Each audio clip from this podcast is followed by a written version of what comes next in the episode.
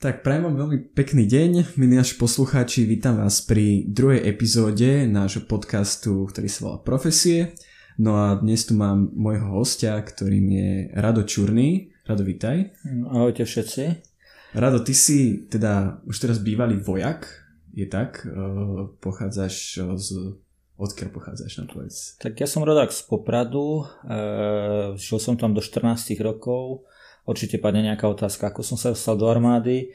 Vlastne 14 rokov som pobehal troška sveta, ale už v uniforme a klinec, alebo uniformu na klinec som zavesil asi v 47 rokoch približne. Nejakých 34 rokov som chodil v uniforme. My sme teda aj s Radom veľmi dobrí kamaráti a známi. Ja si teda pamätám, ako som bol malý a boli sme na dovolenke v Chorvátsku a ty si nám chalanom dával vojenský výcvik, kedy sme uh, v plavkách na pláži o, behali a ty si nám lial vodu na hlavu a museli sme klikovať a tak. Pamätám si aj ja veľmi dobre, pri zrazu z nudnej pláže sa stal veľká show, kde všetci nemeckí anglickí turisti postupne pridávali dieťať po dieťati a my sme vás tam doslova, nechcem povedať, že týrali, ale museli ste tam stať v klikovom nejakom postoji alebo tom. Ale mali sme z toho zábavu. Bolo to dobré, hej, to si pamätám. Hej. Prejdeme teda k tej tvojej profesii. Si teda profesionál, bol si profesionálny vojak a pôsobil si aj v špeciálnych jednotkách v 5. polku špeciálneho určenia tu v Žiline. O, začal si teda, ale keby tou cestou si sa vybral už od 14 rokov, hej? Teda ten prvý krok bola tá stredná vojenská škola. Tá bola v Poprade? Či nie? Nie, nie. Ja som rodák z Popradu. Od 14 áno som obliekol uniformu, nastúpil som do vojenského gymnázia v Banskej Bystrice, takýto inštitút už neexistuje, je to vlastne stredná vojenská škola. Potom bola vysoká vojenská škola v Liptovskom Mikuláši 5 rokov a potom začala moja púť okolo Čiech a Ameriky, Fínska, Afganistanu, Bosny a, a iných krajín. Nakoniec som skončil svoju profesionálnu kariéru 5. bloku špeciálneho určenia, takže je to veľa, ale pravdepodobne k tým otázkam sa aj postupne dostaneme. Na tej vysokej škole si si už vybral nejaký konkrétnejší odbor alebo nejakú tú, nejaké zameranie toho, aké to bolo? E, celé to je zaujímavé a aj tento podcast podľa mňa má hovoriť, že akú profesiu budete mať v 14 rokoch sa nemáte šancu rozhodnúť, čo chcete byť. Ja si pamätám ten príbeh, že prišiel k nám vtedy do základnej školy, do 8. triedy, nejaký ujo v uniforme a povedal nám, že kto by chcel ísť na vojenské gymnázium. Prihlásil sa môj kamarát Lubo Fifik. Áno, a keďže som bol s ním dobrý kamarát, tak som sa prihlásil aj ja. Potom nás zavolal na nejaké pokeci a pohovory a, a tak som sa tam vybral, že však skúsim, čo je, som bol z normálnej chudobnej rodiny, ako som povedal, my sme nikdy v živote nemali auto, nikdy sme mu neboli na dovolenke. E, mám troch súrodencov a každý je samostatný, tak som sa rozhodol, že idem to skúsiť na tú vojenskú školu a nelutujem to. A v čom bola o, iná, okrem napríklad obyčajnému gymnáziu, aj, že čo bolo to rozdiel? absolútne iné. To je, teraz si neviem predstaviť, že či by to mladý človek, nechcem povedať, že zvládol, či by do toho chcel ísť, ani vtedy to nebolo najpopulárnejšie, nosili sa dlhé vlasy, nás prišli a ostrihali nás. Hej. Každé tri týždne chodili dievčatá z učňovskej nejakej kadernickej školy a na nás sa učili strihať. E, stávali sme ráno o 5.45, bola normálna rozcvička, potom boli spoločné raňajky, presúvali sme sa v tvare, ak ten, čo bol na vojne, tak vie, čo to znamená, proste v nejakom zoskupení presnom. E, potom sme mali normálne školu ako gymnázium, po škole sme mali troška voľno, bolo organizované samoštúdium až od druhého ročníka, kto bol šikovnejší študent, tak mohol študovať na izbe, ale ináč samoštúdium bolo to, že sme po obede išli no, na učebňu a tam sme tak ako do obedu boli v škole, po obede sme sa dve hodiny spoločne učili. No samozrejme, že to nebolo spojené s nejakým učením, urobili sa tam iné vylomeniny. Takže v tomto bolo iné. Končilo to normálne maturitnou skúškou, ja mám matiku, fyziku, vtedy to bola ruština a slovenčina, mám zmaturované všetko za dva, tak sa mi to nejak podarilo. A, ty, a na tej vysokej o, tá bola tiež teda, keďže vojenská stále v uniforme a už stále tam boli toto, že v tvare ráno, ranejky, beh, rany a tak? Či tam Áno, ten, bolo... ten režim ti vlastne, ako náhle si v uniforme, tak sú tam nejaké pravidlá, ktoré vlastne asi sa snažia zabezpečiť to, že nech sú ľudia všetci na čas, aby sa nikoho nečakalo, aby boli jasne rozoznateľní, preto sú tam nejaké insignie, nejaké znaky, nejaké hodnosti. Tá armáda oproti tomu civilu je v tom, že má v tom poriadok, má v tom jasnú nejakú terminológiu, sú v tom jasne stanovené hierarchie a e, ja to aj teraz používam už keď som v civilnom zamestnaní. Tam sú stanovené vstupy zodpovednosti, čo s tými vstupmi urobiť a aké výstupy z toho vystupujú, vychádzajú. Takže o toto je ľahšie, by som povedal. Ale naspäť k tej vysokej škole, E, bola to normálne vysoká škola, kde ja som mal odbor oznamovacia technika, takže vtedy ešte neboli počítače, ale taká ITčkarina, by som povedal. Prvý ITčkar. Hej, prvý ITčkar, áno, v 91. keď e, som mal štátnice, tak vtedy bola, myslím, že prvá 286 počítač za strašné peniaze. Kúpil tak, si? Čo, kúpil som si 386 o 3 roky a vtedy stála toľko ako štvorizbový, trojizbový byt v Poprade, aj keď spočítal som si na to peniaze, keď sa to moja mama dozvedela, skoro ma zabila Hej, že či som nemohol investovať do niečoho iného, ale investoval som dobre. No po skončení vysokej školy o, nastúpil si hneď do ozbrojených do armády. Čo bola tá, ako hneď po vysokej škole, prvá, prvá robota? E, znova to vráti možno troška späť. Nástupom na vysokú školu som sa zo mňa stal, vlastne vtedy to nebolo profesionálny vojak, ale príslušník ozbrojených síl, kde už ako študent som mal ja hodnosť, som mal normálne študentský plat, a povinnosti, a keby že začala vojna alebo čokoľvek, ja som bol normálny príslušník no, ozbrojených síl, e, som mal svoj plat, svoju zmluvu a mne sa už odvtedy vlastne od vysokej školy ráta moja profesionálna kariéra. Že po vysokej škole, ako keď som spravil štátnice, spromoval som, prišla ponuka, že kam by sme mohli ísť a to bolo podľa požiadaviek. A vtedy bolo taký úzus, že slovenskí študenti by mali chodiť do Čiech alebo na Moravu ako prvé zamestnanie a naopak, ešte vtedy bolo Československo. Tam to bolo v 91. A naopak, českí študenti by mali ísť na Slovensko. No a ja som mal vtedy frajerku, tak hovorím čo najbližšie, keďže som bol dosť dobrý študent, som promoval, myslím, že to samými jedničkami z diplomky som mal dvojku, tak e, som si mohol vybrať a vybral som si Brno. A prišiel som, presunul som sa 15. augusta, to spomínam jak teraz, do Brna, Rebešovice, vojenský útvar, kde ma čakalo 28 ešte vtedy vojakov v povinnej vojenskej službe. Áno, a s nimi som začal svoj prvý rok vlastne kariéry. Bolo, bolo to dobré skúsenosti. No. Keď si nastúpil na tú vysokú, aká bola tá tvoja hodnosť? Keď som nastúpil som, najprv je pol roka e, náhradná vojenská služba, a potom bola, normálne som bol rotný, v druhom, v tretom ročníkom rodmajster a potom tí lepší študenti boli až podporúčici. A to som sa až taký dobrý študent nebol. Neviem, ako to je povedať teraz, e, v akom, v akom e, akej by som povedal, že akú profesiu alebo akú zmluvu majú študenti, ale to všetko sa podľa mňa ľudia dozvedia na rekrutačnom stredisku v každom jednom krajskom alebo skôr až okresnom meste. Tých, tých rekrutačných stredisk je, je dosť. Tam si bol teda o, v tom Brne veliteľ čaty áno, a máš tu napísané, že zástupca veliteľa pre logistiku. Čo robí zástupca veliteľa pre logistiku? Čo bol ten taký bežný deň na začiatku? Je, že... Ten väčšinou študenti vysokých škôl dostanú hodnosť poručíka, to je taká druhá najnižšia dôstojnická hodnosť, pre podporučík, potom poručík a tá najmenšia jednotka, taká by som povedal, že scelená, je čata, potom je rota, tak to je okolo 30 ľudí tá čata. Ja som bol veliteľ rádiorelovej čaty, to znamená, že mali sme obrovské zariadenia, ktoré dokázali prenášať vzduchom združený signál viacerých telefónnych. To, vtedy to bolo neskutočne moderné a nedokázal to pomaly rozbiť ani atomový výbuch, lebo to bolo ešte na elektrónkach založené a tak ďalej.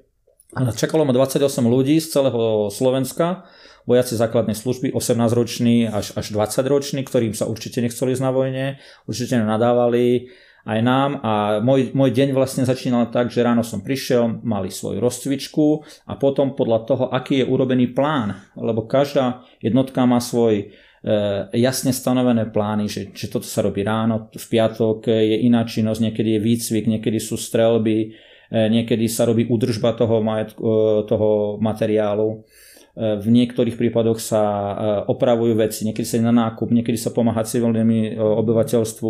Je to rôzne, ale táto jednotka bola určená na to, aby bola pripravená v prípade nasadenia zabezpečiť spojenie z Čiernej nad až do Ašu.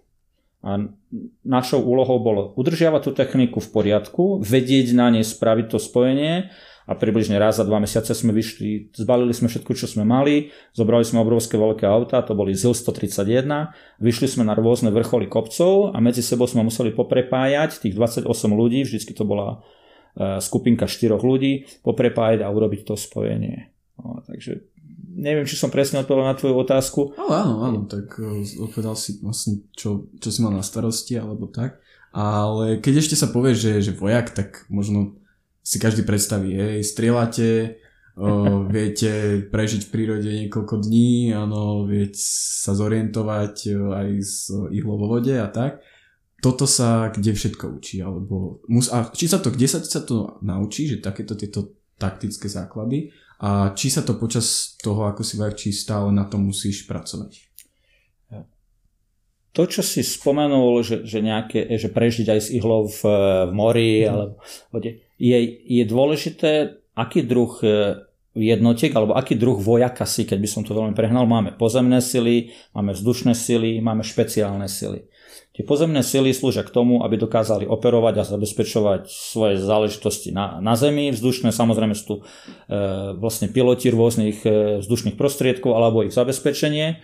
A potom máme špeciálne sily, to je to, čo si myslím, že by som mohol najviac tu o tom povedať, je, že to sú jednotky určené na strategický cieľ v malých skupinkách a to musíte, to je taký, nechcem povedať, že MacGyver spojený s Rambom a s kýmkoľvek, aby som to neprehnal, aby som to nedohonestoval, ale áno, tam je, tam ten výcvik je potrebný, aby ste dokázali e, byť flexibilní, zdatní, psychicky odolní. Je to by som povedal taký vrchol tej armády, že ak si príslušníkom špeciálnych síl, e, môžu sa na teba ľudia spoľahnúť a e, tá, to velenie ti dáva tie najťažšie úlohy, aké vôbec existujú a je na, musí byť na teba absolútny spoľah. Úplne najkrajším príkladom je Joško Gabčík, mne je ľúto, že tí ľudia až tak nerozumejú tej histórii alebo, alebo nedokážu ju využiť, ale to bol chalanisko, tuto spolusia spolu s ďalším chalanom s Kubišom.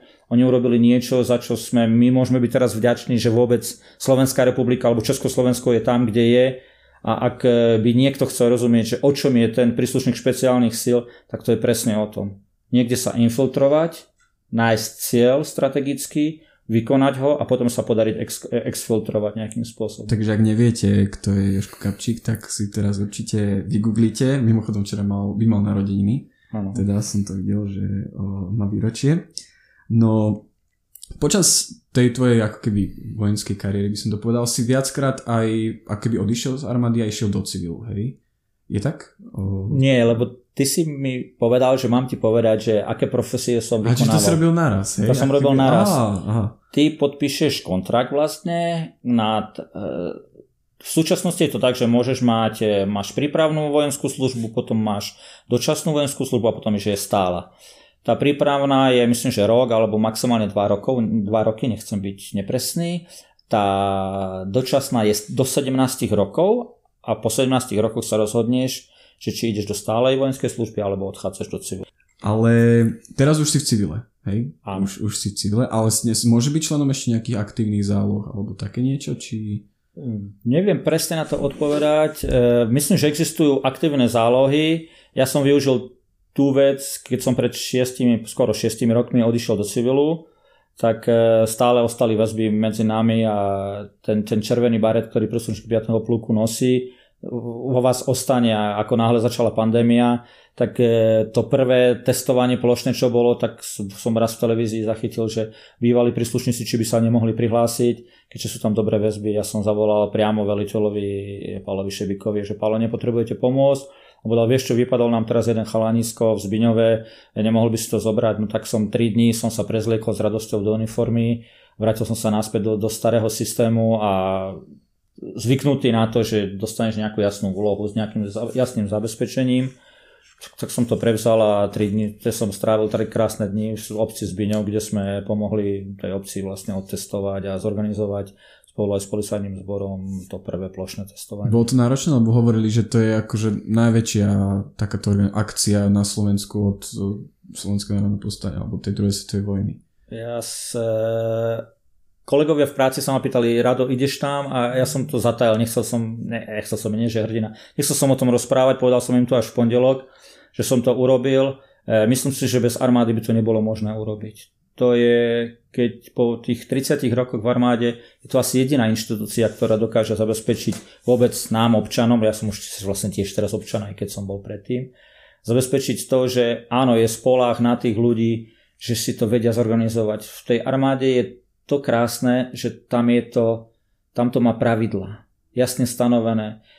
To je asi najstaršia inštitúcia, ktorá funguje na základe nejakej, predtým to bola nedeliteľná veliteľská pravomoc. Proste veliteľ som v určitom momente musel rozhodnúť.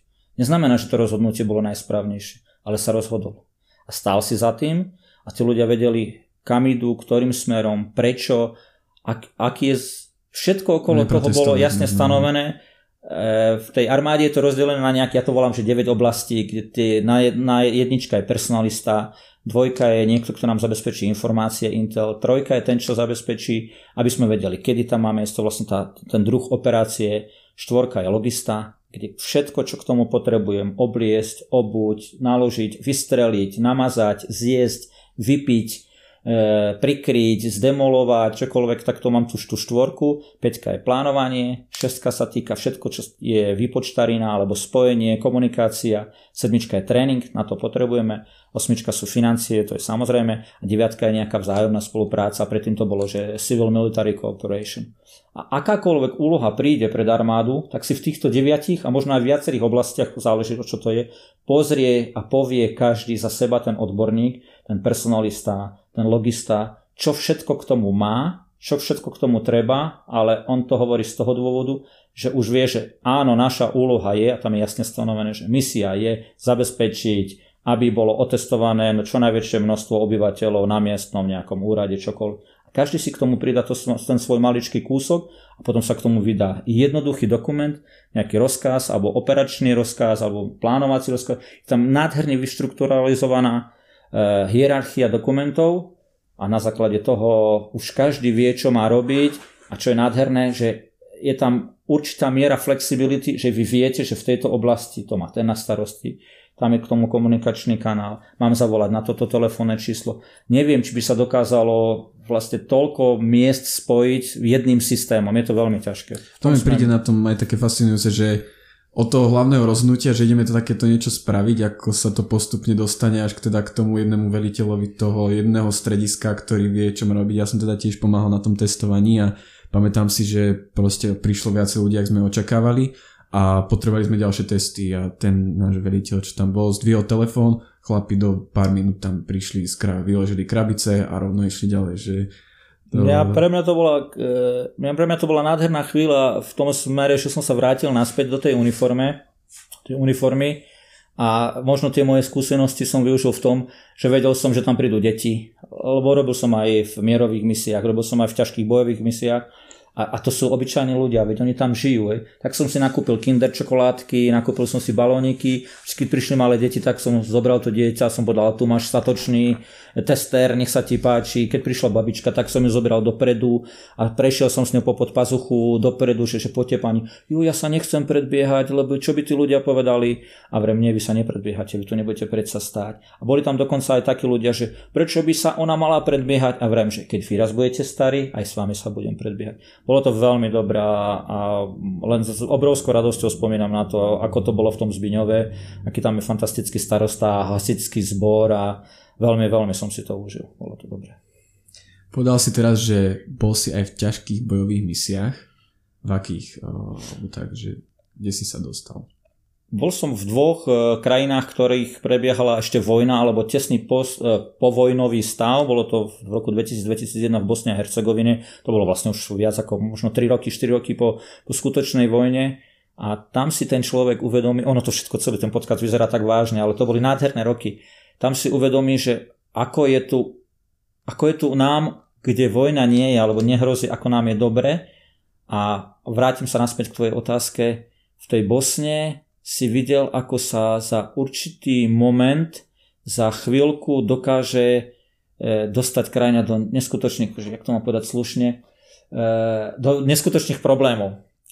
A moja pozícia tam bola, som bol VIP escort officer, to znamená ktokoľvek, kto prišiel z inej krajiny, ktorý do Bosny a Hercegoviny, nemohol ísť cez lokálny protokol, lebo to bolo ešte povojnová situácia. Nikto iný ako armáda, alebo NATO, vtedy to bolo NATO veliteľstvo, nedokázali zabezpečiť to, tú bezpečnosť tých, tých návštev. Tam chodili prezidenti, prišla tam kráľ, e, princezna Jordánska, ja som mal na starosti vysoký, mal som na starosti napríklad Karlu del Ponte, to bola najvyššia sudkynia v Hágu, ktorá dokázala zavrieť Miloševiča a okolo nej bolo toľko ochránky a ja, obyčajný Slovák, v tej, v tej dobe som bol myslím, že kapitán, som dokázal zabezpečiť to, že 3 dní som sa o tú dámu staral so všetkým. A tam ste na tej krajine videli, že ak pôjdete cikať, pardon, s prepačením do tohto lesa, tak sa môže stať, že vám tam otrhne nohu. V tej Bosne v tej dobe bolo cez 2 milióny mín položených, či pechotných, či protitankových, akýkoľvek iný. A vtedy, e, vtedy sa vravalo, že keby všetky e, protimínové organizácie, ktoré existujú na svete, teraz začali e, odminovať tú krajinu, tak to bude trvať 200 rokov. No, a aj, aj tak by ešte nedokázali to vyčistiť tým spôsobom, že stále by to bolo nejakých 99,6% vyčistené. Takže keď bolo nasadených tisíc mín, 4 tam stále môžu byť. Tá krajina je poznačená na, na dekády, dekády, ak nie storočia, len tým, že tam bol vojnový konflikt. Bolo to ťažké vidieť tých, tých, tých ľudí, tých, tých obyvateľov, či museli všetkým prejsť, čo mi ale zase dalo iné, aj tak ten, ten život tam pokračoval že mne to dodalo taký optimizmus, že áno, aj po vojne sa dá žiť a aj ľudia v absolútnych problémoch boli, boli šťastnejší, niekedy šťastnejší ako u nás ľudia, treba tu na Slovensku. Bola jedna misia a druhá misia bola v Afganistane, to bolo ešte za veľmi ťažkého obdobia, to bol 2007, to je na samostatný podcast. Mal som šťastie, že v tej dobe som bol vyslaný do štruktúr NATO, do Štetina, kde bol e, medzinárodný zbor, ktorý sa pripravoval na to, že v Afganistane na pol roka prevezme velenie celej operácie, to je okolo 42 tisíc vojakov, živých ľudí, ako sa povie.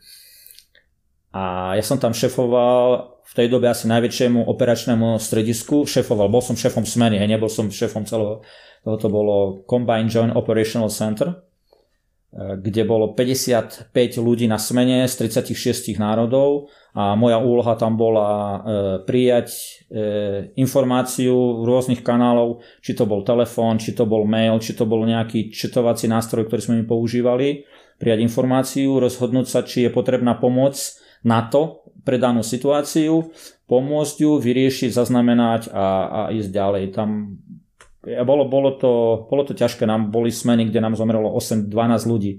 Hej, na smene, myslím, nie nám priamo, ale v celom tom Afganistane boli to naši kolegovia, či to bol Kanadian, Američan a, a tak ďalej. Takže bolo to ťažké obdobie, boli to 12-hodinové smeny a striedali sme sa tam asi šiesti, také tí shift direktori. Tá, ako možno taká otázka, ale taká situácia, že by vás niekto napadol, alebo takto si zažil niečo, alebo nejaký e, ten kemp, ktorý bol v Afganistane, bol, by som povedal, každý mesiac približne ostrolovaný rôznymi podomácky vyrobenými raketkami čím iným. A ja si pamätám na svoju prvú smenu, kde som ešte len sa zaúčal hej, od, od, od norských kolegov a povedali, že z americkej ambasády máme dobré e, overený zdroj, že o 5 hodine by mal byť raketový útok na základňu tak sme normálne vyhlasili poplach, vedeli sme, ten raketový útok nebol, ale stávalo sa proste, že áno, že, že bol, bol, ten, eh, bol ten kemp napadaný. A úplne najkrajší zážitok, najkrajší, najstrašnejší, keď sme pristávali prvýkrát v Kábule, tak nás tam čakali tie vozidla, ktoré nás museli preniesť cez mesto, previesť cez mesto. A tento bol britský nejaký práporčík, nám rozpráva, že, že chlapi, vysledujete pravé okno, ľavé okno, môže sa stať, že nás napadnú Takže tuto je vysielačka, v nej je červené tlačítko, keby mi utrhlo nohu, tak stisnete červené tlačítko, poviete pizza, hej, Papa India, Zulu, Zulu, Alfa, všetky vysielačky v rámci na to sa vypnú. Áno, budú počúvať len vás, poviete, kde ste, čo sa deje. Dávajte pozor na žlté taxiky, vozidla, cisternové vozidla a, a motocykle s bočnými tas, e, cestami, e, taškami. Otvorila sa brána a tam boli samé žlté taxiky samé bicykle s bočnými cestami. začalo bušiť, Som bol preposratý až za ušami s prepačením a sypal som anieličku moju strašničku celú cestu.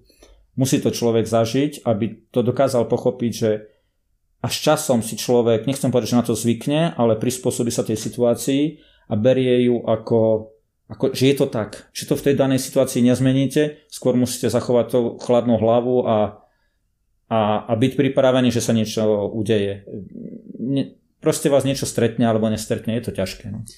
Možno sa môže stretnúť takým názorom, alebo teda, že ideš do Afganistanu a tak tvoja mama ti povie, že to sa tam ideš zabiť, alebo že, že ideš Stretol si sa s takýmto niečím, alebo ako by...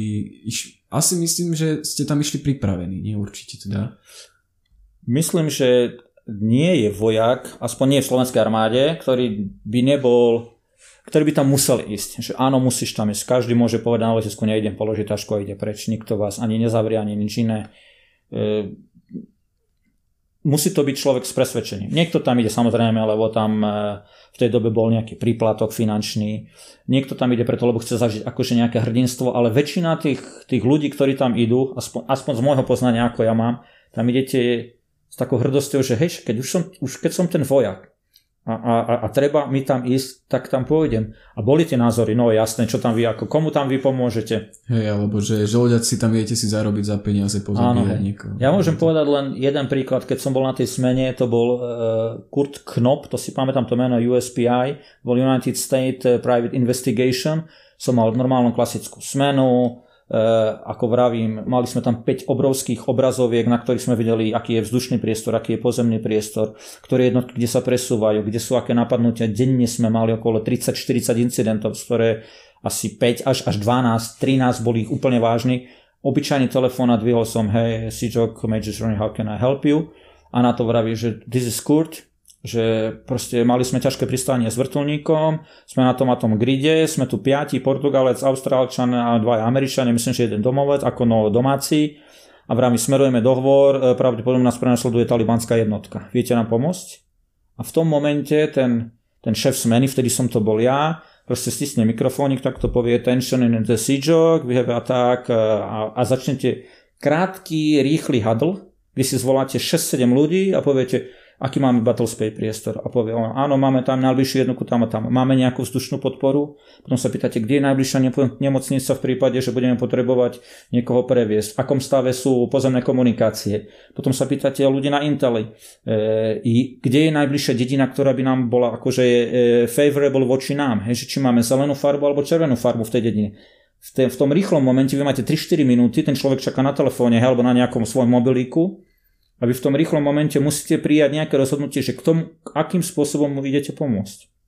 Hej. A v tom sa vám ozve nejaký... Áno, Koľko my tam mám... trvalo? Ten, ten, ten... Od kedy ti zavolal, dokedy išli na pomoc? Ja to niekde možno mám ešte aj, nechcem povedať, že vytlačené alebo schované, že on, on zavolal my sme povedali, nech nám dá grid, položili sme a s tým, že my mu zavoláme späť, alebo keď bude môcť on robiť. Medzi tým sa rozbehlo, každý si robil svoju robotu. Ten ženista sa pozeral, či sú tam mosty. Ten, ten čo mal vzdušný priestor na ktorý sa pozeral, aké vzdušnú podporu máme momentálne, či sa tam niečo plánuje. Ten, čo má na starosti počasie, sa pozeral, či tam nie je hmla, či sa tam dá pristať, či tam nie je dážď, aká tam je teplo a tak ďalej. Každým svojim malým kúskom, keď sa o tom dozvedel, tých 55 ľudí, ak mal čo povedať, povedal. Ak nemal čo povedať, počúval, aby to mohol posunúť ďalej. A v tom sa ozval chlapík so špeciálnym áno, my to máme Delta, neviem, 26 napríklad. Hej, je tam asi približne 40 km, ale máme štvorkolky, vedia by sa tam dostať do pol hodiny. Ten, čo má vzdušnú, povedal, áno, máme momentálne z letadlovej lodi Eisenhower, tam máme nejakú vzdušnú podporu. Ak by nás vedeli navigovať do toho priestoru, kde sú tí nepriatelia, tak vieme tam urobiť minimálny show of force ďalej proste preletí nejaká stíhačka, alebo sa tam pustí normálne bomba. Hej. A tak sa to aj udialo. Potom si to prevzal ten, ktorý si ako keby to zorganizoval, lebo ten šéf smery má ďalší telefonát. Ďalší chatroom, to nie je teraz, že 5 ľudí zo 42 dostane, dostane normálne tento incident sa chytí, odovzdá sa niekomu, kto si to zoberie na starosť a on sa to, o to postaral. Čo sa stalo asi o 4 dní, už pomaly, že mi idú slzy. O 4 dní prišli, fakt, prišli dvaja ľudia do toho Sijoku, dvihli mikrofón a povedali, chlapci, ďakujeme, to sme my. Hej, keby, no, vás, keby vás nebolo, hej, takže, to takže bolo, tak áno, to vtedy, vtedy to stojí za to, ale to nemusí byť, že áno, mal som tu moc, že som vedel zohnať vzdušnú podporu, lebo som bol šéfom operačného strediska a mali sme tu možnosť. Dakedy môžete pomôcť aj len lokálcovi niečo vyriešiť. Že má, aj to sme urobili, že mal tehotnú manželku, mala problém s nejak s pôrodom a my sme dokázali zabezpečiť obyčajnou vojenskou sanitkou presun najbližšiemu domácemu nejakému poste pôrodníkovi. V tej dedine sa zrazu zmenil ten, tá nálada voči tým vojakom úplne iným smerom. Lebo prišli na to, že nie, oni nás tu neprišli pozabíjať, ukradnúť nám našu afgánsku krajinu. Oni vlastne prišli ak sa dá nám aj pomôcť. No, takže hej, ja som hrdý na to, že som bol či v bosniackej misii, či som bol v afgánskej misii. Urobili sme tam kus dobrej roboty a to nie je, to nebola bojová misia, misia to bola e, stabilization forces. To znamená dostať tej krajiny do, do takého stavu, aby dokázala sama fungovať. Ja som teda čítal, že tie Sloven, tá slovenská armáda, tam teda jej úlohou bolo aj pomôcť afgánskej armáde, aby sa možno dali dokopy, alebo aby sa zlepšili, aby tú situáciu v tej ich krajine dokázali si kontrolovať sami. Bola aj teda toto v tvojom prípade tá misia? Či... Keď sa prvýkrát, čo som bol v Afganistane, alebo bol som v Afganistane vlastne dvakrát, prvýkrát som bol ako súčasťou nadnárodného zboru, medzinárodného zboru NATO, ktoré prevzalo celé velenie nad Afganistanom. V tej dobe e, som mal úlohu byť e, shift direktorom v operačnom centre. Druhýkrát, keď som bol, nebol som to na dlhodobej nejakej misii, boli sme na, to sa volá, že PD, PDSS, Pre-Deployment Site Survey. Boli sme dohodnúť práve to, že slovenskí príslušníci špeciálnych síl priamo z 5. pluku spolu s americkými silami špeciálny, e, e, špeciálnymi silami budú spoločne tvoriť jednotku, kde budú mať tri úlohy. Budú mať e, na starosti nejaký intel, že čo sa deje v tej danej krajine alebo v tej danej oblasti. Budú mať na starosti e, operačnú podporu bojovú v prípade, že bude treba zasiahnuť, ale tá najdôležitejšia úloha bola military assistance. To znamená, oni školili špeciálne, budúce špeciálne sily afgánskej armády. Mm. A to bolo dobré, že Keďže sme mali rovnakú výstroj a výzbroj s Američanmi, dokonca aj rovnaké postupy s nimi, o to ľahšie sa nám zladilo s tými, s tými Afgáncami. A áno, na tvoju otázku môžem odpovedať, že jedna z najhlavnejších úloh pri súčasných e, misiách v zahraničí je práve military assistance. To znamená, že no, tak to snažíme sa dať... Cieľom, nie? Áno, je, aby tam sme nemuseli byť väčšina. To je jedna vec a a či slovenská armáda alebo celkovo NATO má celkom dobré zjednotené procesy a spôsoby, akým spôsobom sa dá vôbec robiť akákoľvek druh činnosti v rámci armády. Keby si, keďže si sa tam určite stretol aj teda s viacerými armádami z iných krajín, je to fungovanie rovnaké, alebo tým, že je to tak, akoby taká kritická tá infraštruktúra, že musí, ide tam niekedy o život, tak e, fungujú normálne, alebo aké sú tie skúsenosti možno s tými ostatnými armádami, či možno nejaký problém a tak porovnať, že či by si... Ja by som to dal do dvoch rovín. V prvej bolo e, tá misia, keď som bol v Afganistane na pol roka, keď som robil tomu šéfa operačného strediska, alebo šéfa smeny operačného strediska. Ako som povedal, bolo tam 36 národov. Áno, a úplne bez, bez hamby poviem, že ak si mám vybrať niekoho ako partnera, tak by to boli skôr malé národy a Slováka tam radím v top trojke, top 5 maximálne nie je za tým nič nacionalistická, nič iné, ale ten, ten Slovák je proste, my sa vieme vynájsť, my máme všeobecné vzdelanie dobré, my sme flexibilní, e, možno v niekedy troška, že, že je u nás nejaká závisť, ale keď ide do tuhého, tak ten Slovák vás nenechá. E, a keď už je Slovák odborník, tak je naozaj Slovák odborník. Ja som sa nestretol s nejakou nejakým amatérizmom alebo s niečím takým podobným. Skôr by som povedal, že najprv sa my musíme tak okúkať, že ako to funguje. Možno nemáme také, hej, že vypnutú hru, že ak sme my a mariňáci a všetko to isté, ale po, po tých mesiaci zrazu pridáte, že až, až však my sme takí istí. Počkaj, však ja toto viem lepšie. A toto by však toto by mohli zmeniť. A úplne vážne tá, to sebavedomie vám ide, ide hore ale tam v tých misiach to nie je o porovnávaní, že kto je lepší, kto je horší. Tam netreba kecať, tam treba ukázať. A keď zrazu ukáže slovenský ostreľovač, čo on dokáže, keď ukáže slovenský spojar, čo on dokáže. Ale čo najlepšie, že ten slovenský ostreľovač dokáže urobiť aj tú poriadnu spojarinu. A potom vie dobre aj šoferovať. A dokáže, dokáže aj zelenú taktiku napríklad. Aj, a ďalšie a iné veci, tak tam sa až pochopí, že aha, tak na tom nie sme až tak zle. Ja by som povedal, že na tom sme veľmi dobre a mám vlastné skúsenosti či s britskou armádou, alebo aj s americkými špeciálnymi silami. My sme vysoko, vysoko ceniani. A to nie je preto, že príde nejaký generál a chce poplapkať nášho generála po pleci, že po chlapci máte good job a tak ďalej. Keď prišiel Saker, to je najvyšší vlastne veliteľ NATO do Afganistanu, tak naša jednotka, špeciálna sila mu robila ochranku. A Takisto, že my, keď nie je niečo jasne stanovené, tak sa vieme vynájsť. A to je tá druhá rovina, že po odbornej stránke, keď je Slovák odborník, tak je odborník, nám možno len chýba technika, či nemáme tu najmodernejšiu, ale keď treba improvizovať, tak tam sme, tam sme borci. Skúsený, hej, že...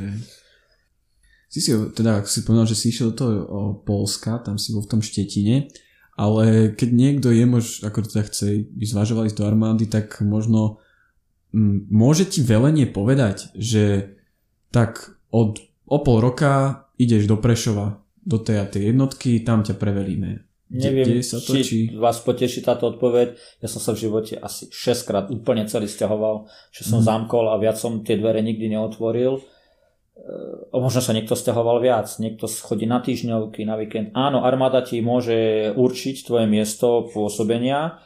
E, podľa toho, aký máš kontrakt, môžeš na to niečo namietať ďalej. Ale normálne už keď vstúpiš do tej armády, si pripravený na to, že, že, to môže že áno, nerobí sa to tak, že ako to bolo po našej vysokej mm. škole, a Slovák, pôjdeš do Brna, aj tak som šiel. Nie, skôr sa hľadá ten spôsob, aby tí ľudia čo najmenej boli od, odlúčení od rodiny na začiatku, ak áno, aby tam mal dlhodobú perspektívu. Ja som popračaná, žijem v Žiline, žil som v Štetine, dochádzal som do Trenčína skoro dva roky, e, mal som ponuku v Lohovci, v Poprade som slúžil v rodnom meste, ako som povedal, bol som 3 roky preč, 8 mesiacov som bol v Amerike, a si mám 53 rokov a tak utieklo.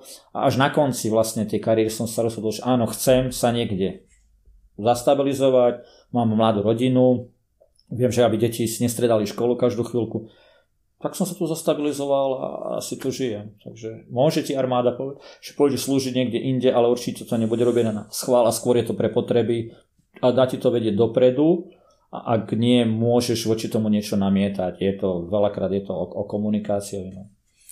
Tu teda si, si sa usadil teda v Žiline v tom 5. pluku. No.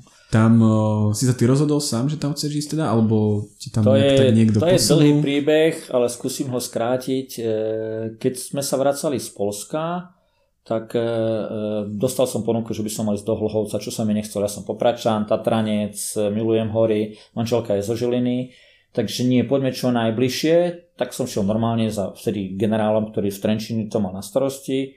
A som povedal, či by sa nešlo nejaké miesto bližšie a on mi povedal, áno, máme tu v Trenčine, nie je to síce Žilina, ale máme tu logistickú základňu, kde potrebujeme, aby niekto prevzal s medzinárodnými skúsenosťami určitý druh materiálovej triedy. Je to komplikované na vysvetlenie, skúsim si to zjednodušiť tak som to zobral s tým, že som každý jeden deň dochádzal zo Želiny do Trenčína autom ráno, s partiou ľudí sme nasadli jak sibirské psy, sadli do auta, pustili musičku, štyria spali, jeden šoferoval a vracali sa naspäť. A čo bola otázka?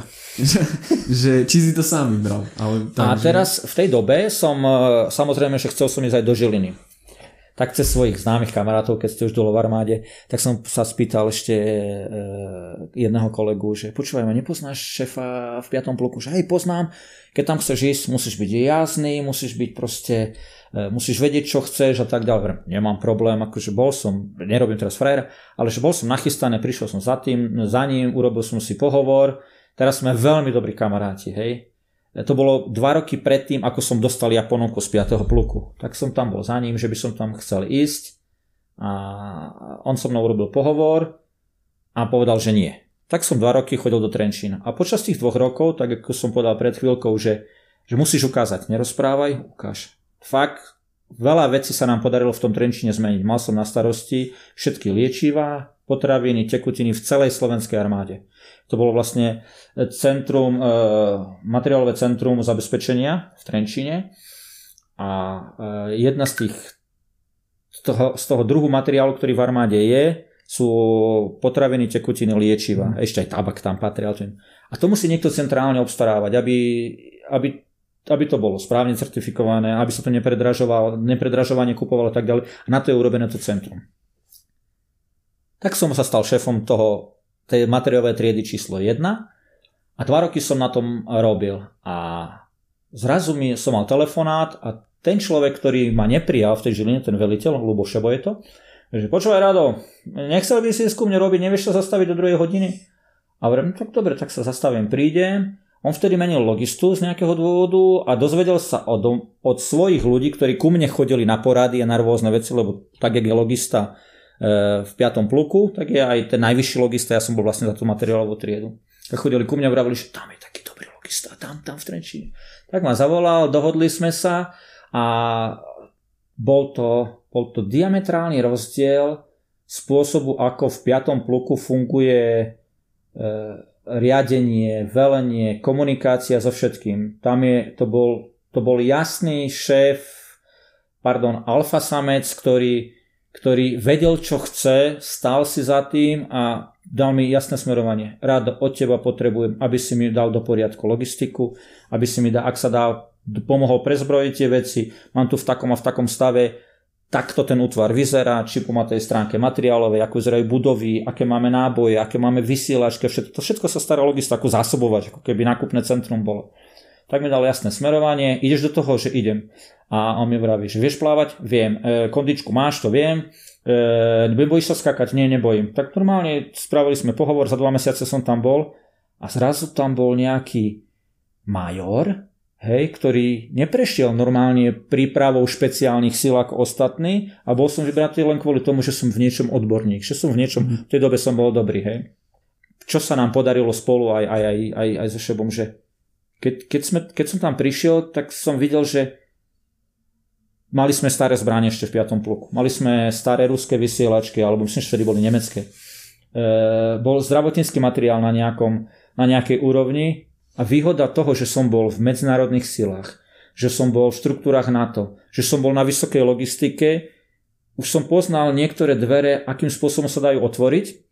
Oslovil som americkú ambasádu, sadli sme si nejakým spôsobom a, a ako keby z neba nám spadlo po, po dlhých dvoch rokoch skoro 18 miliónov amerických fondov, kde 5. pluk zrazu miesto E, zbraní slovenských alebo českých zbraní zrazu mali M4, mali poriadne vysielačky, mali poriadne ostrelovačky, dokúpil sa zdravotnícky materiál a tak ďalej. A vtedy sme sa, to čo nám chýbalo po tej materiálovej stránke, zrazu sme sa stali, že equal. Mm-hmm. A vtedy nastalo to, že aha, dobre, vy ste dobrí, na to, to vieme, hej, nemáte výzbroj, výstroj, to vám dáme, pôjdeme spolu do misie. Tak vlastne 5. pluk prvýkrát išiel spolu s tým, že keď to preženiem, ostrelovač slovenský spal s ostrelovačom americkým, hej, a e, myslím akože, že spolu boli a že tá jednotka sa pre, premiešala. A spoločne vlastne americká a slovenská špeciálna jednotka malička dokázala učiť Afgáncov. A navzájom si nekradli tú robotu, nenadávali si na seba, čo ale, ale fungovalo to, lebo sme dobrí, ako som povedal, a máme aj dobrý výstroj. A to, a to bolo to, čo sa mne podarilo za tých 5 rokov, že vďaka tomu, že že som mal tie e, schopnosti komunikovať so zahraničím. Sa sme zrazu prišli 3-4 obrovské kamióny, začali vykladať M4, začali vykladať proste Vianoce. veľmi dobré ostrovovačky Vianoce a zbytok tej armády sa čudoval, že to čo je, že aj my také chceme, hej. A, a podarilo sa to, hej. A, a rozbehla sa spolupráca. Takže hej, ja, ja som spokojný s tým, čo po mne ostalo u toho 5. pluku a ako sa povie, že myslím si, že som si ten barec zaslúžil, hej ale je tam, treba, treba tam obrovský kus pokory. Tí chalani sú, sú fantastickí a držím plách, palce všetkým aj devčatám, ktorí sú. Je to radosť. Tí červené barety sú aj výsadkári, teda paragáni. Ako sa nazývajú aj títo, títo čo skáču z vrtulníka? Tí, čo skáču z vrtulníka, alebo z, to je, máte fix wings, alebo rotary wings, to znamená z vrtulníka alebo z akého lietadla, e, sú vysadkári, lebo boli vysadení. Hej? Mm-hmm. Ale špeciálne sily sú, to nie sú paragáni alebo vysadkári, špeciálne sily sú preto, že ten, ten výsadok alebo ten, to, že niekto skáče s padákom alebo s krídlom, je len jeden jeho spôsobilosťou, ako sa dokáže infiltrovať do mhm. prostredia. Mm. Hej? Ty si, ako, a koľko tých zoskokov máš absolvovaných? Ja mám veľmi málo, mám nejak cez 30 za tých, za tých 5 rokov. Hneď prvý zoskok, samozrejme, že zlomená noha. Áno, e, stáva sa. Eh, aby to človek pochopil, že teraz nie všetci, čo majú červené barety, skážu každý mhm. jeden deň, keď sa to vrtulník objaví.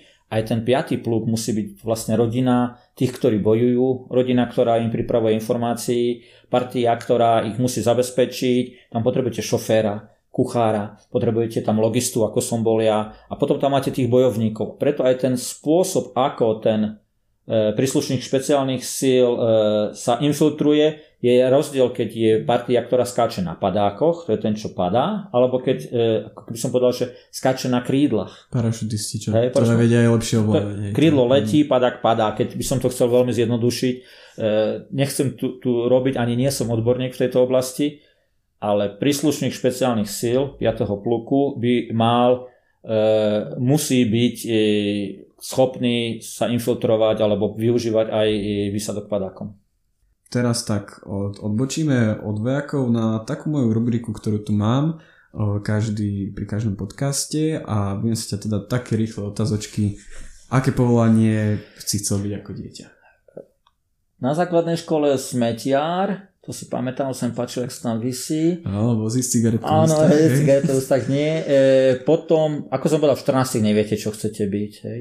Páčil sa mi lekár, a keďže som bol troška zvor, tak akýkoľvek horolezec alebo, alebo nie, niečo podobné. Ale nerozmýšľal som. V tej dobe fakt som, nepamätám si, že čím chceš byť. Akože, no Šimona Matúš, kamionista, nie? Jasné. No.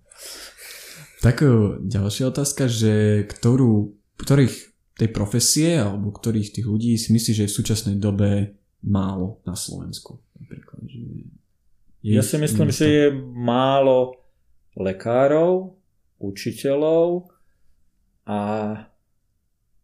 to je to, je to tak, čo, čo najviac cítim. Tá otázka vo mne vyvoláva takú, že, že, že proti otázku, že nemusia byť celoživotné, alebo proti, debatu, nemusia byť celoživotné zamestnania. Že, mm. že mhm. ten človek, veď v mojom veku ja som skúsil toľko rôznych, keď to preženiem profesí, a čo, čo, ale to bude asi možno otázka, že čo mi tá armáda dala? Mne dala slobodu voľby. Ja mm, môžem robiť logistu, výpočtára, e, môžem pomáhať, vyučovať, robil som inštruktora, môžem robiť krízový manažment, e, rozumiem toľkým rôznym podprofesiám a dokonca som v nich fungoval nejako, nejakým organizovaným spôsobom. To je tá výhoda, keď, keď človek absolvuje dosť dlho alebo strávi dosť dlho svojho času, času v armáde. No. Ktoré povolanie by si nedokázal robiť? To by som nedal. Hmm. Vedel som, že tá otázka príde. E, asi by mi vadilo povolanie, kde by bol nejaký zápach. Hej, je to, je to zaujímavé. Proste, nechcem povedať, že, teraz, že, že, že, že fekálne, ale niečo, čo by mi, že by som 8 hodín musel byť v niečom, čo, čo, mi, čo mi vadí. Niečo také a určite by som nechcel robiť zamestnanie, kde by to bola ako dlhšie ako, a dá sa aj na 3 mesiaci človek oddychne, že môže, ale niečo monotónne, jednostranné, ktoré nemôžem si to prispôsobiť tak, ako to mne vyhovuje. Ako keď ste videli v Charlie Chaplin, čo tam montoval tie šrúbky. Proste nechcel by som robiť za pásom. Mm-hmm. To, to je všetko. Ale verím tomu, že sú ľudia, ktorí sú spokojní, že čistá hlava, on o 8 príde, o 3 vypadne, je spokojný, vyhovuje mu to so všetkým. Ne, neposudzujem akékoľvek žiadne zamestnanie, ale to sú dve veci, ktoré myslím si, že by ma až tak nebavili. Keby bolo treba... A špeciálne jednotky nemusia dlho vydržať aj v blate a tak. Smrti. no. Pardon. Uh, nemusia. Nie, on si nájde to, to najlepšie prostredie, čo potrebuje. Uh, Mám tu otázku, že aké povolanie by si robil, keby si nebol vojak, ale vlastne ty už robíš aj iné povolanie. Ale teda, ja mám ale teraz to... také, tom, ale to je v každom veku je niečo iné. Aha, tak, tak môžeme to tak dať takú otázku, že no. také vysnívané, ale také, že čo by také to fakt tvoje hobby, ktoré by si chcel, aby ťa možno žilo? Čo si myslím, že by dávalo zmysel mne a aj tým ľuďom, ktorým, ktorých, o ktorých nechcem by som starý. Chcel by som byť inštruktorom. Hej? Veľmi by ma e, inštruktorom e, krízových situácií, ale mne, mne sa páči spojiť to nejako s dejinami. Že, e, keď to preženiem, učiteľ dejepisu, mm-hmm. ale s reálnymi príkladmi. Dobre, a prečiel by som už tak teda do súčasnosti, že o, teda keď už si v Cíle pracuješ ako čo? Ako ďas? Zase ďalší, ďalší, ďalší, ďalší príbeh. E, od 14 rokov vlastne ja som za niečo platený až doteraz. Jediný deň v mojom živote som nebol nezamestnaný, naozaj nie. Už keď som končil v 5. pluku 4. januára 2016, už som mal zmluvu od 5. januára 2017 e, v e, žilinskej firme, ale je to korporátna spoločnosť Scheid and Bachmann. A, a zase asi som mal šťastie, neviem, neviem čím to je v tej dobe sa otvárala pozícia e, vedúci servisného strediska a servis desku a bolo to veľmi podobné tomu, čo som robil či v Afganistane, alebo potom aj neskôr. Že, že riadiť ľudí e, alebo mať, starať sa o tým, ktorý zabezpečuje nejakú službu v prípade, že sa niečo pokazilo. Čo si povedal, že Ježiš dojde na nejaký vojak sem, no tak ja, to, budeme to... Mať, to budeme mať, nie? E, bolo to, nie ťažké, bolo, musel som si prepnúť e, určitý spôsob komunikácie e, s ľuďmi v civile a v armáde, nie preto, že by boli iní, ale preto, že tí v tej armáde sú zvyknutí na to, že môžeš niečo povedať priamejšie ako, mm. ako v civile. V tom civile to niekedy človek musí obaviť. Niekedy nemôže povedať všetko, v tej armáde to môžem povedať rovno. Toto potrebujem. Niekedy nemusíš ani vysvetliť prečo, ale keď tam je tá dôvera, tak oni vedia, že aha, on, on už je šéf, on už vie, že keď by sa toto postralo, tak, tak on je za to zodpovedný. Mm. Hej. A to mi robilo, nechcem povedať, že problém, musel som si na to zvyknúť, že iným spôsobom sa komunikuje s tým týmom, čo som zase ja sa poučil, že tak jak som si myslel, že ako to v tom civile bude, som prišiel na to, že a hlavne mám mladších ľudí, ja som tam najstarší 53 rokov, hej, a mám tam 19-ročné študentky, že tá mladá generácia je fantastická. Úplne vážne. Tam je, keď s nimi potom, ja som začal počúvať drum and bass prvé dva roky. No a sme mali takú partiu, že vždycky ten, čo prišiel do roboty, tak mal právo v ten deň púšťať hudbu, keď sa dalo, hej. A, a, toľko nových vecí som sa naučil, takže čo sa dalo som priniesol z armády a zase ja niečo iné som, som si zobral pre seba. Je to... Áno, som šéfom, vrátim sa k otázke, som šéfom, e, e, to sa volá, že, že group leader, vedúci skupiny Global Service Operation Centrum, operačného strediska, ktoré zabezpečuje okolo 20 tisíc rôznych zariadení po celom svete. To ako, možno som to ani až tak nevnímal, že to tvojho rozprávania mi príde, že v podstate naozaj tá armáda funguje teda v štáte. Normálni ľudia, normálne nejaké tie profesie, hej, že je tam a potom bez problémov sa viete v tom civile robíš to, čo si v podstate robil, akurát možno pre niekoho iného. No povedz profesiu, alebo... čo si myslíš, že nie je v armáde. Nie je v armáde? Mm, napadla mi hneď, že kaderníčka, ale tak tam vás asi ošmykajú hneď a tým to končí, či? V niektorých misiách sú, ale to je akože tretia strana, že niekoho si prenajmeš. Určite, keď je treba, tak ten človek ho vie aj ostrihať, ale nie, nemáme na to školené. Mm. Niektoré služby si zabezpečujeme sami hej, a niektoré služby využívame zvonko kontraktorsky. Hej. A myslíš, že teda mm, dalo ti to takú aj, keď si hovoril si, že slobodu, ale či ti to tá armáda možno dala aj takú istotu, že mm, si sa možno nejak nemusel báť o to pracovné miesto, alebo tak, že možno sa to aj tak vo vzduchu to vysí, hej, že tá armáda má takú istotu, hej, že odtiaľ ťa len tak nevyhodia, alebo teda není tam takéto riziko, že odrazu stratíš príjem a tak. No, good point, tak? že a, a vtedy to nebolo populárne zamestnanie. Ja som šiel preto, lebo sme boli, nechcem povedať, že chudobní, nevedel som, čo mám robiť a bola to jedna z ponúk.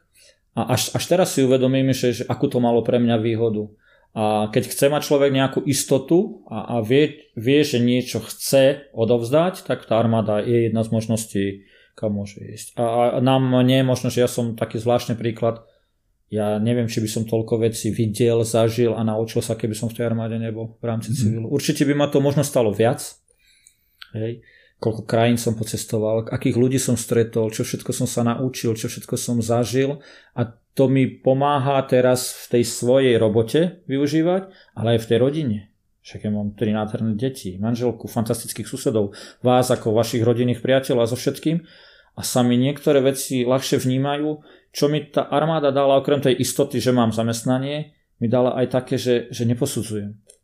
Že, že nechám, nech si, snažím sa v tom človeku nájsť, čo je v ňom dobre. Veľakrát mi doma nech sa že nadávajú, alebo že tatino, ty stále obhajuješ tú druhú stranu. A hovorím, no lebo on sa nemôže obhájiť. Mm. Ja mhm. chcem pochopiť. A keď pochopím, prečo to ten človek robí a nemusím s tým súhlasiť, tak sa minimálne s tým zmierim, že toto nezmením. Hej, ja keď som učiteľ, nedokážem už vychovať toho žiaka, lebo ho vychovával niekto 15 rokov, tak, tak ja si skúsim urobiť, že z toho žiaka vytiahnuť to dobre, aby som to využil na tú moju hodinu. Ale tú skúsenosť mám až preto, lebo som zažil aj veľmi zlých vojakov, veľmi zlých veliteľov, ale zažil som takých šéfov, že som si povedal, že aha, toto by som chcel raz tak robiť. Hej? A že hm, toto tak nebudem robiť určite. Mm. Hej? Pozeraj a skús urobiť to, čo sa ti páči tým istým spôsobom a čo nechceš, proste to nerob. Ak nás teraz počúva teda niekto, ko má tvoja, tvoja profesia, alebo zvažuje, že teda chce, vyšiel na nejakú vojenskú školu a tak, uh, odporúčil by si mu nejakú knihu, film, podcast, uh, ktorý by ho tak vedel viac vtiahnuť do toho? Že... Uh, odporúčil by som mu podcast profesie, a si srando, hej, sorry. Uh, ja som sa k tomu tak neprišiel týmto spôsobom. Mm-hmm. Alebo možno tak vidieť tú pravú stránku toho, toho povolania. Alebo tak, že... Skúsiť to. Hej. Nič viac to je. E, naštudovať, koľko sa dá, spýtať sa niekoho, ja vrajím, nemusím byť tá najlepšia vzorka, ale v Žiline máme plno chalanov a tam ruku do ohňa dám, že tí ľudia nebudú klamať, nebudú preháňať a nebudú ani, ani haniť, povedia, čo to tomu človeku dalo a čo mu to zobralo, samozrejme a musia sa rozhodnúť, ktorým smerom chcú ísť. Ako som povedal, je to, by som povedal, že v tej armáde je ešte väčšia šanca s nejakou istotou, že, že som zamestnaný, sa rozvíjať ktorýkoľvek smerom. Či je to jazyk, či sú to školenia, či sú tam, lebo ten vojak, my ho potrebujeme ako, ako celého funkčného. My potrebujeme, aby vedel aj, aj zdravotné veci. My vieme, potrebujeme, aby mal aj ten pravopis, mm-hmm. aby rozvedel matiku, aby vedel robiť na počítači, ale aby vedel aj strieľať, aby vedel jazdiť, aby zvládol fyzickú kondíciu, aby vedel plávať a plno iných ve- vecí, čo v niektorých zamestnaniach vôbec nie je dôležité. Mne je jedno, či ten ITčkar sedí doma a papa čipsy, hej, alebo že, že, či má dobrú kondičku. Ale ITčka v armáde musí mať dobrú kondičku. Hmm. Hej, lebo ho môžem chytiť a potrebujem ho zaniesť do niekde do Pakistanu s prepačením, kde robíme nový camp a ja tam potrebujem nainštalovať sieť tak tam toho s tými čipsami nemôžem zobrať. No offense, akože proti ním, ale, ale nie. Dobre, no skvelo sa mi s tebou rozprávalo, ale už by som, to je tak, určite by s tebou mohli byť ešte ďalšie 4 epizódy, ale o, časovo myslím si, že je úplne skvelé. Ďakujem ti veľmi pekne, že si prišiel, o, že si teda prijal pozvanie. A vám poslucháčom tiež ďakujem, ak ste teda dopočúvali až do konca. A chcem vám iba tak pripomenúť, že na Instagrame profesie.podcast by som bol rád, keby ste dali follow a tam môžete sledovať, eh, kedy vyjde ďalšia epizóda, s kým bude a rôzne iné informácie. Ďakujem teda Radulík. No, ja ďakujem Tomášovi, že, že, že ma pozval. Eh, ak, ak sa bude niekomu zdať, že, že niečo preháňam, alebo že som niečo povedal nie úplne technicky správne, alebo tak ďalej, kašlite na to. Ja som vám chcel dať čo najlepšie ten obraz, ako ja vnímam. To, že som bol 30 rokov v uniforme, ja, ja som s tým spokojný. E, neposudzujte, užite si ten život, skúšajte a počúvajte hlavne tento podcast. Ako, bolo, bolo tu super s Tomášom, dali sme si nejak, kým sme nastavili mikrofóny, bolo dobre. Nejdem to už preťahovať. Prajem vám všetkým pekný deň a, a verte, že bude dobre. Tak. Ďakujem za tieto záverečné slova. Majte sa pekný deň. Čaute všetci. Thank you.